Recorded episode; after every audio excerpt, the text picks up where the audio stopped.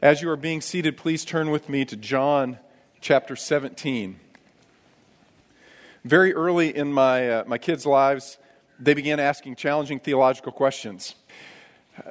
So, Daddy, who wrote the Bible?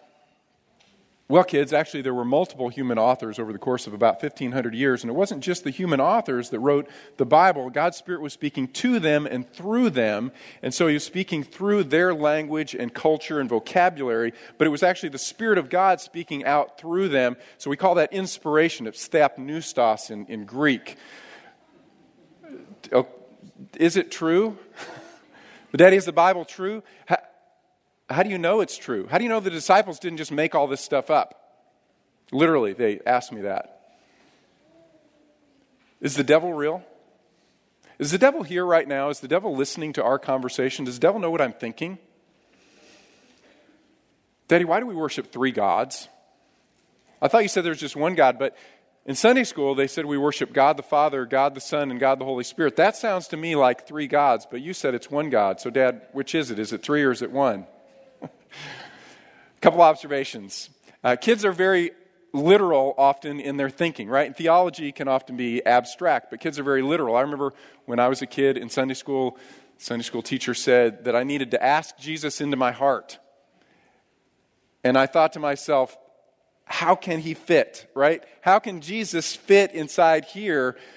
Maybe he's real small. And I began to imagine Jesus as a very small person and he had a little room somewhere in my body and he sat on a small chair, right? Very literal in our thinking. Now, at the same time, uh, kids can often tolerate more ambiguity and mystery than adults are willing to tolerate.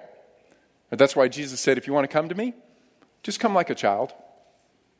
Just trust me. Childlike faith.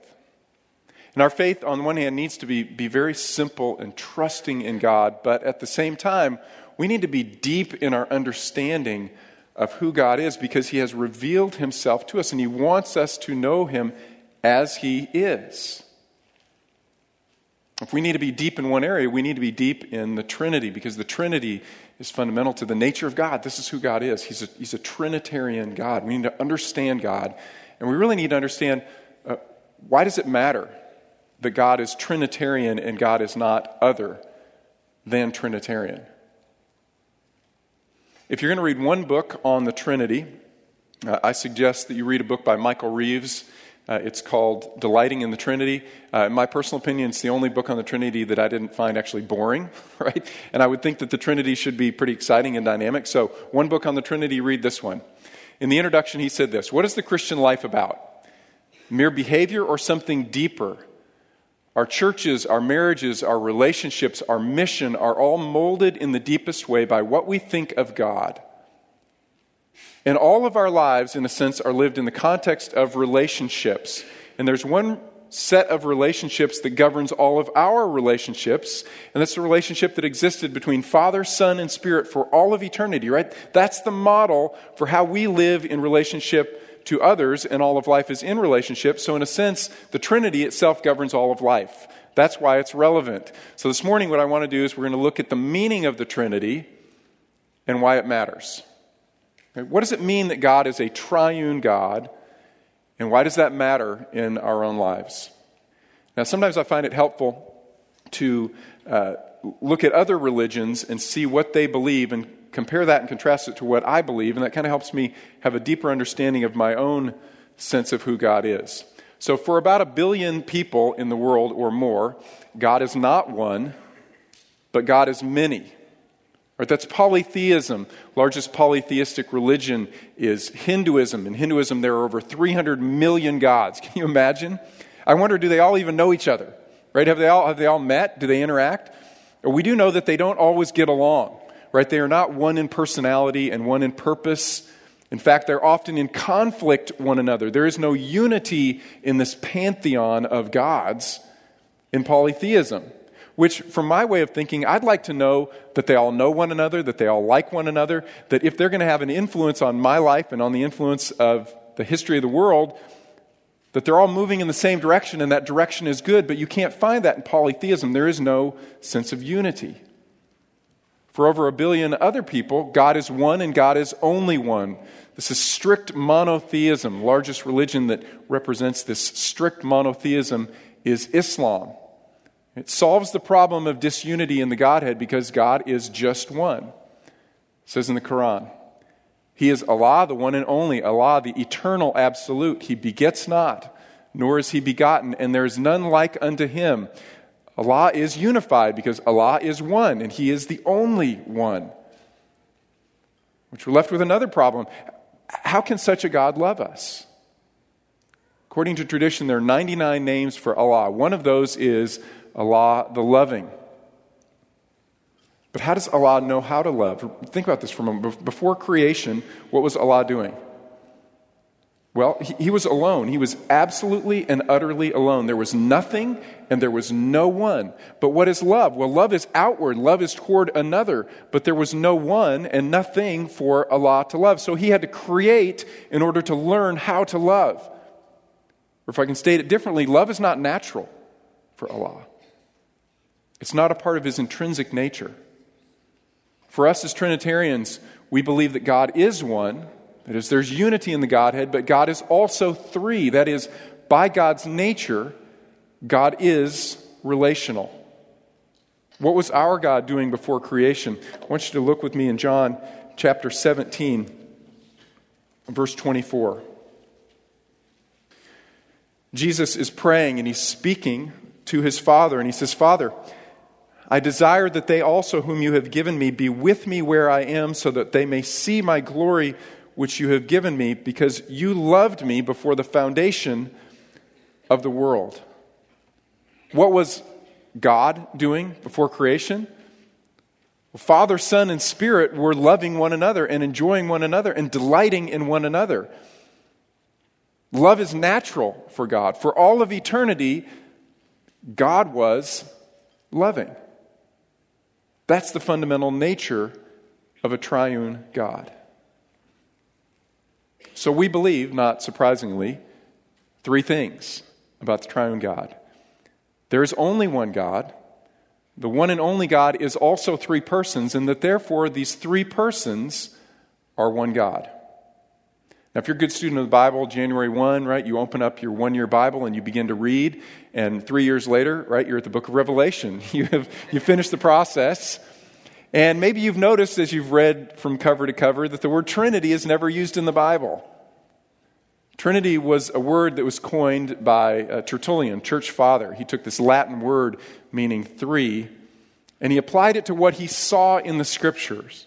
Because he saw three things. He saw there's one and only one God, and yet the one and only God is also three persons, and these three persons are just one God. And so, what I'd like for us to do is we're going to go through Scripture and we're going to unpack each of the, these three points. First is this there is only one God. Deuteronomy chapter 4 or chapter 6 verse 4 is called the great Shema. It's from the first word in this verse, hear. Shema means hear. It means listen up. Israel, listen. Because this is important. In fact, this is the central tenet of your faith.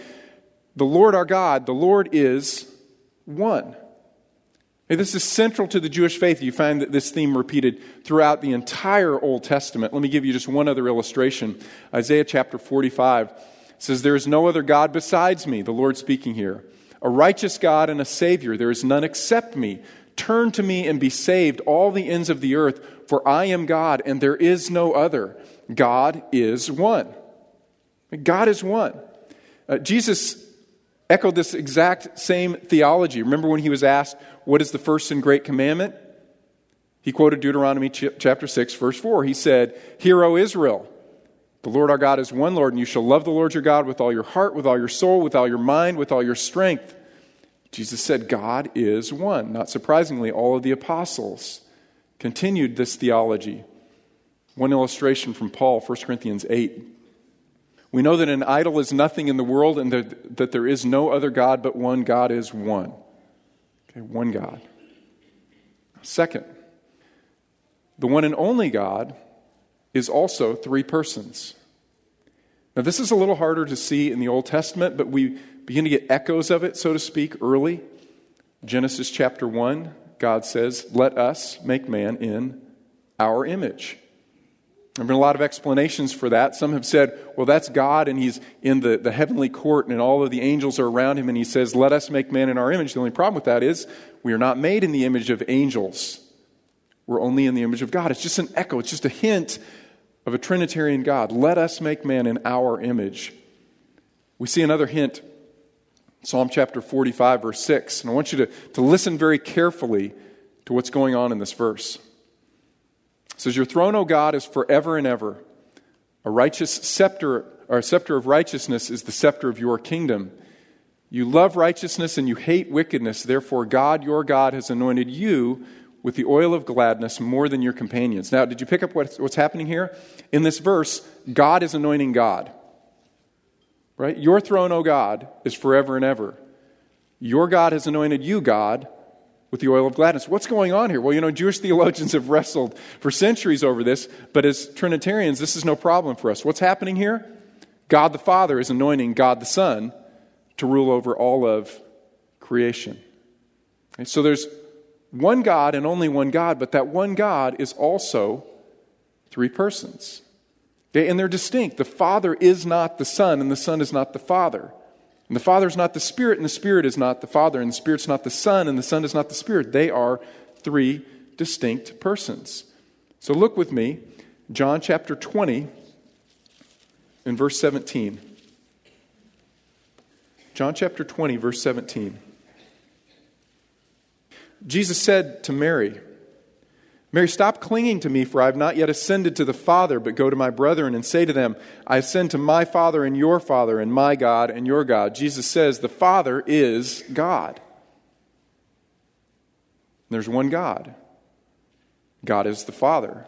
But God is also the Son.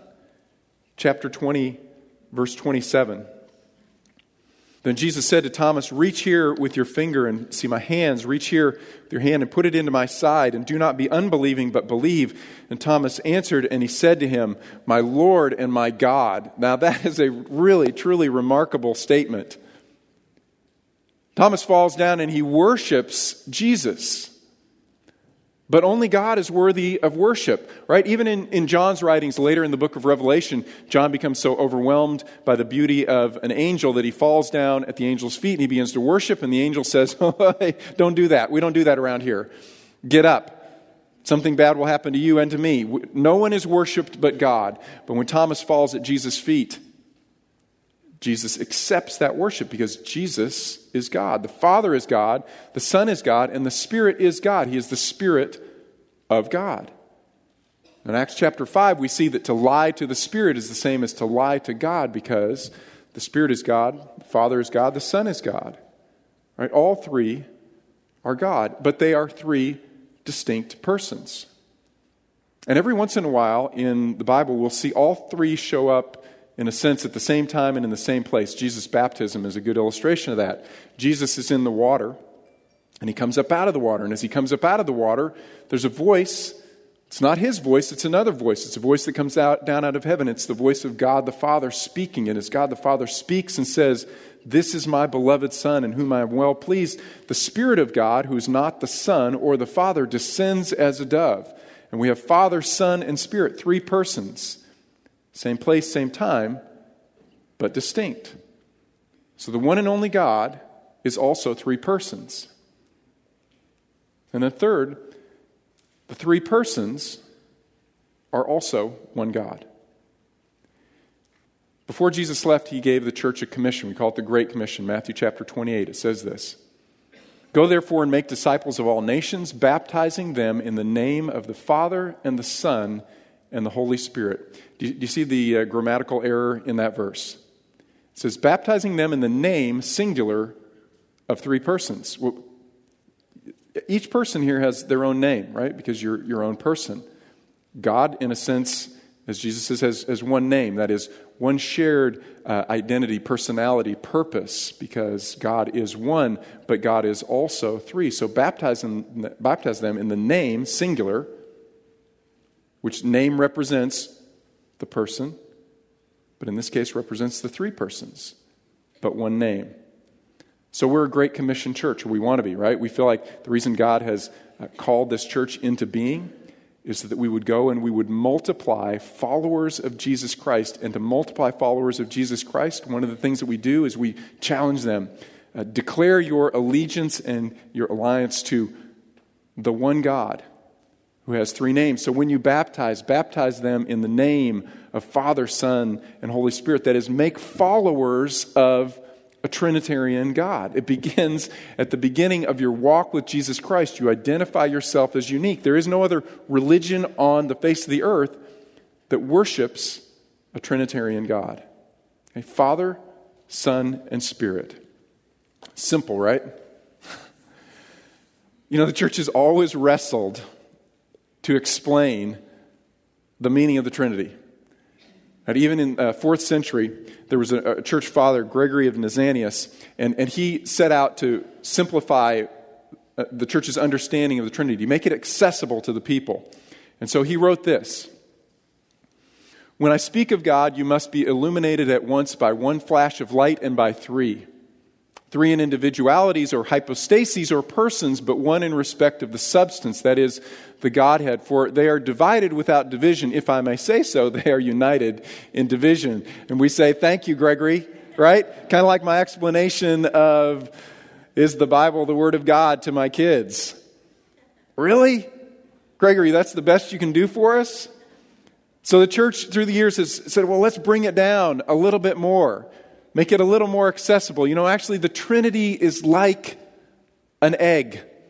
Right? The Trinity is like an egg. It's one egg, but there's a shell and there's a white and there's a yolk. But it's one, but it's three. And we go, hmm, that just doesn't seem to work because the shell is so different from the yolk. I don't know. Well, okay, the, the Trinity is like a shamrock. It's one leaf, but it's got three leaves. Well, unless you're lucky and then there's four, but we can't press any analogy too far, right? So the Trinity, the Trinity is like water.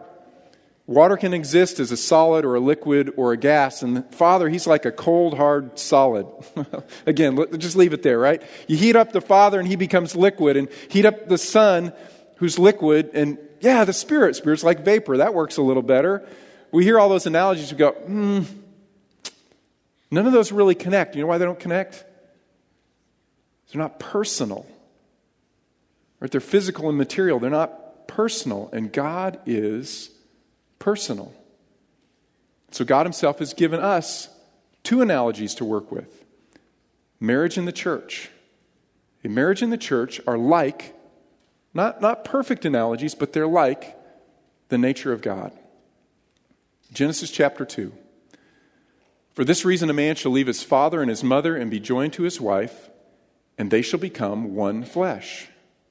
The word for one used here in Genesis 1 is the same word for one in Deuteronomy chapter 6.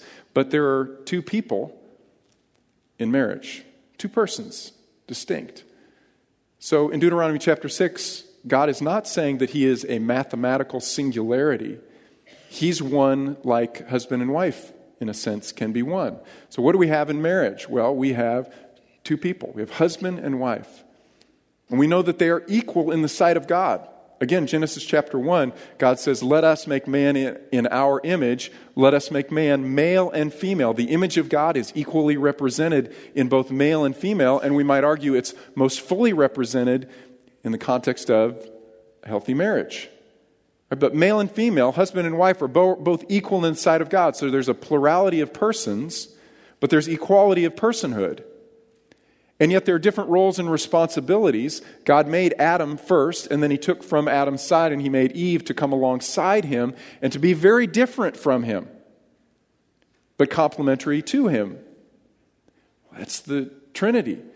You have three persons Father, Son, and Spirit, co equal, co eternal. Okay? Plurality of persons, equality of their personhood, but different roles and different responsibilities. The Father sent the Son. The Son came to do the will of the Father. Having done the will of the Father, the Father and the Son sent the Spirit. And the Spirit exalts the Son so the Son can exalt the Father so that God can be all in all, but they different, have different roles and responsibilities. Well, that's reflected in marriage. Second analogy is the church. 1 Corinthians 12 12. It says, For even as the body is one and yet has many members, and all the members of the body, though they are many, are one body, so also is Christ. That is, we're not all one person, we're many. And yet we are intended to be one body. So, plurality of personhoods, but there's equality amongst us. In Christ, there's neither Jew or Gentile, male or female, slave or free.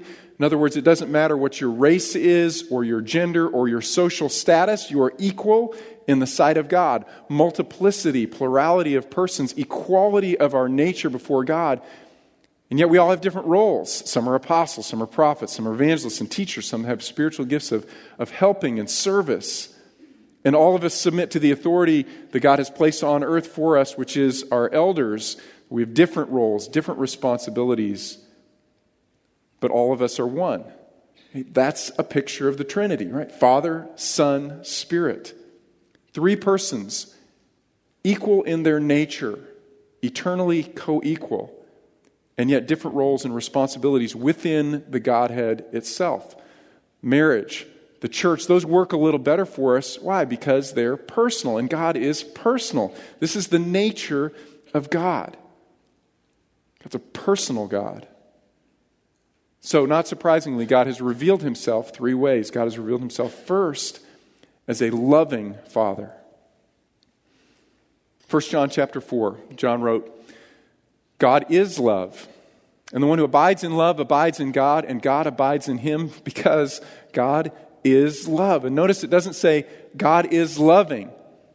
It says God is love, right? It could be said of me, Brian is loving. And then my kids would say, but then sometimes he's not, right? Sometimes daddy's loving, sometimes daddy's not loving. It doesn't say that about God. It says God is love. So when God acts, God is acting out of love because that is fundamental to his very nature. God is love. And the word that John uses here is the word agape. It's a word that you can hardly find before the New Testament was written. It, wasn't a part of Greek literature. The New Testament writers found this rare word and they brought it into the Bible and they infused it with meaning. Because it's a different kind of love, qualitatively, that God gives toward people. I would define agape love like this it means to delight in without the expectation or demand of reward. Okay? To, to delight in without the expectation or demand of reward, it is God's unconditional, unmerited love that He bestows upon us because of who He is, not because we deserve it. Not because of anything that we've done, not because of anything wonderful in our personalities, but because this is who God is. God is outgoing. That's the nature of God, and that's the nature of love, is that it's got to go after these objects of love and draw them into an experience of a loving relationship. God is love. A couple of our friends had their first baby uh, a few weeks ago. And when that little baby girl arrived, you know what they felt? They felt love. They, could, they couldn't hold it back which is truly remarkable because what does a baby bring to the family, right? Nothing. I mean, she hadn't done anything yet. Nothing. And, they just, but they just couldn't stop but, but loving. Baby brought nothing. In fact, we could argue that new humans are takers, right? New humans, they just take, right? They take your time, all of it, all of your time. They take your sleep away they take uh, your money. They take all your money. They just take and take. They just keep taking, right? And you pour all kinds of expensive food into them and then they, they spit it up onto the floor. Right? They take it and then they just spit it on the floor. They take it and recycle it and you put it in this expensive plastic container called a diaper. And then you just take it and then you throw it in the trash. There's nothing, you just, and they're just going, take, take, take, take, take. And you're a parent and you say, but I love them. I love them. I can't help but love though they have done nothing to contribute to the family. In fact, they've just taken stuff from us, but I just want to give more. That's what love is. That's who God is. So I want you to imagine for a moment how does God feel toward you in this very moment? God loves you. And you might be a taker. You might think about your relationship with God and others, and you may say, you know what I do? I take. And I take and I take, and I'm not even often very grateful. I just am a taker. You know how God feels toward you? God loves you. Not because you deserve it, Not because you take relatively less than others, but because of who God is. Because God is love. And that's how he feels toward you in this moment. What that means is creation was an act of love. Right? Creation was an act of love. God didn't create because uh, he was lonely and bored. In fact, the relationships within the Trinity were actually probably pretty good and, and better before we came along. we, kinda, we didn't really add a lot to that. Nor did God create simply because he needed to show off his power. He needed, I need to make some, some, something that can appreciate how powerful and strong I am, which is true. God is powerful and strong, but he didn't need to show off. God created to demonstrate love because that's who God is, right? That's who God is. 1 John chapter 4 verse 9 it says this by this is the love of God is the love of God is manifested in us that God sent his only begotten son into the world so that we might live through him and this is love not that we loved God but that he loved us and sent his son to be a propitiation for our sins. That is, he sent his son to satisfy his wrath against sin because God is love and God is holy. And so God has to hate sin. He can't help but hate sin. And because we were sinful, we were under wrath, but also loved. And so he put his son in the place of our sins so that his wrath would fall on his son so that he could reconcile us into a loving relationship with him. John chapter 5, God demonstrates his own love toward us in that while we were still sinners, we were alienated toward God, we'd done nothing but be takers, Christ died for us. Or, as was so beautifully quoted to us earlier, for God so loved the world. God loved the world this much. And in John's theology, the world is everything that's set against God. God so loved the world that he gave his only begotten Son, that whoever believes in him shall not perish but have eternal life, because God is love. God is also a sacrificing Son. Remember, uh, the Father is not the Son, and the Son is not the Father, and the Father's not the Spirit, and the Spirit's not the Father, and the Son's not the Spirit, and the Spirit's not the Son. They're three distinct persons, but they are co equal and co eternal. As it says in Hebrews chapter 1, He, that is the Son, is the radiance of the Father's glory. He is the exact representation of his nature. And this is where Gregory got the word uh, hypostasis or hypostases, which means uh, that which stands underneath. In other words, if you dig all the way to the bottom of God, what do you find? You find Jesus, and you find Father, and you find Spirit. And Jesus represents or reflects or radiates that very nature of God. And yet, he is distinct from the Father and distinct from the Spirit, and he has a different role than each of them. John chapter 6, verse 38, Jesus said, For I've come down from heaven not to do my own will, but to do the will of him who sent me. That was what Jesus chose to do. He chose not to do his own will, he chose to do the will of his heavenly Father. The will of his heavenly Father was this Son of Man did not come to be served, but to serve and to give his life as a ransom for many. Why did the Son come? He came to do the Father's will. And what was the Father's will? To give, and to give his life, to sacrifice, to suffer, to actually die for those whom he created. And uh, you have to wonder well, why did he do that? Why didn't he say, you know, Father and Spirit, let's cast lots again. Can I have a different duty? why did he choose to do it? John chapter 14. Jesus said, So that the world may know that I love the Father, I do exactly as the Father commanded me. Why did Jesus come and die for your sins? Because he loves you? Well, yes, that's part of it. But you know, there's an even deeper reason it's because he loves his Father. The reason Jesus died for you is because Jesus loves his Father and he wants to make his Father happy. He wants to please his Father. And that's why he came to do the will of the Father. First John or John chapter 1 verse 12 says this. But as many as received him, to them he gave the right to become children of God, even to those who believe in his name. That is the work of Jesus is this. The heavenly Father wants to have a very large family. He wants lots of sons and daughters. So he sent his first son, his only begotten son, to pay the penalty of our sins so that the barrier of relationship could be removed, so we could be reconciled back to our Heavenly Father, so that God could have a huge family, a large family. And that is what Jesus is doing. That is what, what, what, Jesus is longing to do, is to gather men and women into the family of God as sons and daughters. And what that means for us practically is you were made to receive love and you were made to give love. Okay? This, this is at the heart of who you are. You were made to receive love and you were made to give love.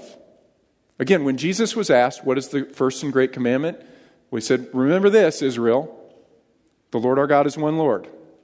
And then you shall love the Lord your God with all your heart, soul, mind, and strength. Enjoy that reciprocal relationship of love with God. Receive it from God, give it back to God. And then there's a second commandment that's just like it. Now go and love your neighbor as yourself. Because this is what you were made to do. You were made to receive love from God, reciprocate that love, and then go and say, Let me invite you also into this loving relationship with God. And so I ask you, when are you most joyful, most happy, most content in life? When you're taking or when you're giving? Well, it's a paradox, right? But Jesus said, It's more blessed, more fulfilling to give than to receive. We are actually most satisfied with our lives when we're giving. Why? Because we're made in the image of God. Right? It's a part of our nature. So we don't really believe it and we, have, we struggle with it and we say, I don't know if that's true. I think I'll be better if I at least take some. And we begin to take and take, right? Because I say, if I can get more, I'll be happier. I'll be more content. We become takers. And then when we take a step of faith and we relinquish that taking, we begin to give, suddenly we're shocked and surprised and say, actually, as I'm giving away, I feel richer. Wow. You know, I had a moment, I've only had maybe a few moments in my life where I actually really felt this and experienced it. One of them was uh, right after my freshman year uh, at A&M. I went to Pine Cove. I, I was volunteering with the, the little kids. I actually wanted to be in the big kid camp but I was assigned to the little kids, and I honestly thought, well, maybe I'll just say no because I wanted to be at the other camp. But I said, all right, I'll go. I don't even know if I like little kids, but all right, I'll go. I'll go serve a summer with little kids. And as I was there, I was like, you know, I I really I love these kids. This is fun. I mean, I had first graders and second graders and third graders and fourth graders, and I just I had a, a great great time there. And I remember after I'd had three or four cabins of kids, I was assigned to work crew. And we had this moment while I was on work crew. I, I, remember it so vividly. I was down on my hands and knees and I was scrubbing a toilet. And, you know, third graders still don't know how to use a toilet. And so it's just nasty, right? And I'm on my hands and my knees and I'm scrubbing and the other counselors are around and we're talking and we're cleaning toilets. And I was just so happy. And I had this kind of self aware moment. It's like, I'm, I'm loving what I'm doing right now. Now, I, I can't say that it, it's lasted always, right? I don't, so don't think you're doing me a favor and call me up and say, hey, Brian, come on over and clean my toilets. I'm just, I just want to serve you. So you can have another one of those moments where you feel God. Come on. Here you go. That doesn't work. I don't even like cleaning my own toilets now, but I'm just saying there was a moment in which I, I realized I'm serving this kid, these kids, they don't know it, but it's helping their, them to experience the love of Christ here at camp and with their counselors. And, and I felt it. Okay? That's the image of God in you. And we'll talk about later on in the summer. You were made to receive love, you were made to give love because God is love. A loving father, a sacrificing son, but also a serving spirit. Remember, the spirit is fully and eternally God, as is the Son and as is the Father. But the three have different roles and responsibilities. But one thing you never see is you don't see them reaching out and grasping, in a sense, for more uh, honor than the others. Particularly with the Spirit, you, you see the Spirit not grasping, but instead exalting the Son. So the Son can exalt the Father not in competition with one another, but in perfect cooperation with one another, in harmony with one another. Seen it certainly in creation, Genesis 1, you see the Godhead working, but also in redemption. Titus chapter 3 illustrates this. It says, He saved us, that is the Father, God the Father, He saved us, not on the basis of deeds which we have done in righteousness, but according to his mercy. Notice he says it's, it's not that God loved you because you deserve that love. It's not because of your deeds of righteousness. It's because of the nature of God. He's merciful. He's compassionate. He's gracious. God is love. And so, on that basis, God reached into our brokenness. How? By the washing of regeneration and renewing of the Spirit. That is, He's saving us by causing us to be born again. That is, born out of the kingdom of darkness into the kingdom of light. The moment that we believe, we are no longer dead, spiritually separated from God, but now we're alive, reunited with God. And that's the work of the Spirit. How can the Spirit do such a thing? Well, the Spirit was poured out upon us richly through Jesus Christ our Savior. That is, the Spirit could come because Jesus did his job.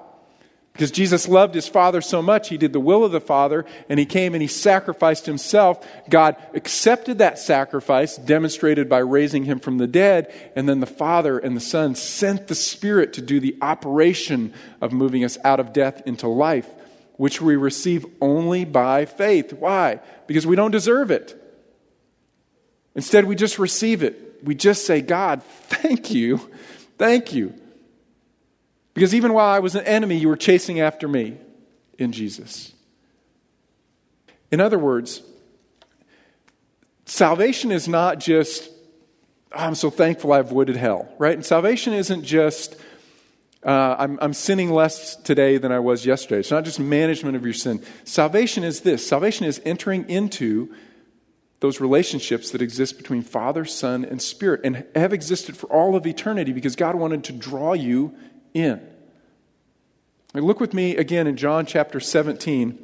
If you still have your place marked, John chapter 17, verse 22. Jesus again speaking with his heavenly Father, he said, The glory, Father, that you have given me, I have given to them, that they may be one just as we are one. I and them, and you and me, that they may be perfected in unity, so that the world may know that you sent me and that you loved them even as you have loved me. How amazing is that? Jesus said, just as you and I loved one another and you loved me for all of eternity, that's how you love them. And the reason I came is so that they would know that and they would experience that. Verse 24. Father, I desire that they also, whom you have given me, be with me where I am, so that they may see my glory which you have given me, because you loved me before the foundation of the world. O righteous Father, although the world has not known you, yet I have known you, and these have known that you sent me. And I have made your name known to them, and will make it known so that, okay, here's the purpose, so that the love with which you loved me may be in them, and I in them. In other words, salvation is this it's entering into the eternal relationship that's existed between Father and Son and Spirit, which is characterized by love. Right? Okay, that's, that's why the Trinity matters. Let me give you one more quote from Michael Reeves. He wrote Father, Son, and Spirit love and enjoy each other, and created in their image, we were made to love and enjoy them. Blindly and foolishly, though, we have all turned to love and enjoy other things, things that in reality are completely unable to satisfy. But the Spirit's first work is to set our desires in order to open our eyes and give us the Father's own relish for the Son and the Son's own enjoyment for the Father. This is salvation. It is entering into the loving relationships between Father, Son, and Spirit. So, practically, what do I want you to do? How do you apply this this week? Well, uh, I want you to memorize some verses. And you go, oh my gosh, that's so many words, but it just looks big because it's a big font on the screen, right? It's not that much. It's only two verses. You can do this. 1 John 3, 1 and 2. Okay? It goes like this See how great, or behold, look, imagine, meditate on this. How great a love the Father has bestowed on us that we would be called children of God. And John says, Such we are. For this reason, the world does not know us because it did not know him. We're from a different family. Beloved, now we are children of God, and it has not appeared as yet what we will be, but we know that when he appears, we will be like him because we will see him just as he is. So, I want you to memorize this. I want you to meditate upon this. I want you to enjoy this. Let this drive at least one or two of your times with the Lord this week. You to think in these terms. When the child arrives in the world, we have a new human. What is that new human's job? Well, they don't have a job yet, do they? Their job is to enjoy. Right? Enjoy the love of the parent poured out upon the child. So this week, I want you to simply enjoy because you were made to receive this love. Second thing I want to challenge you to do is to give this away.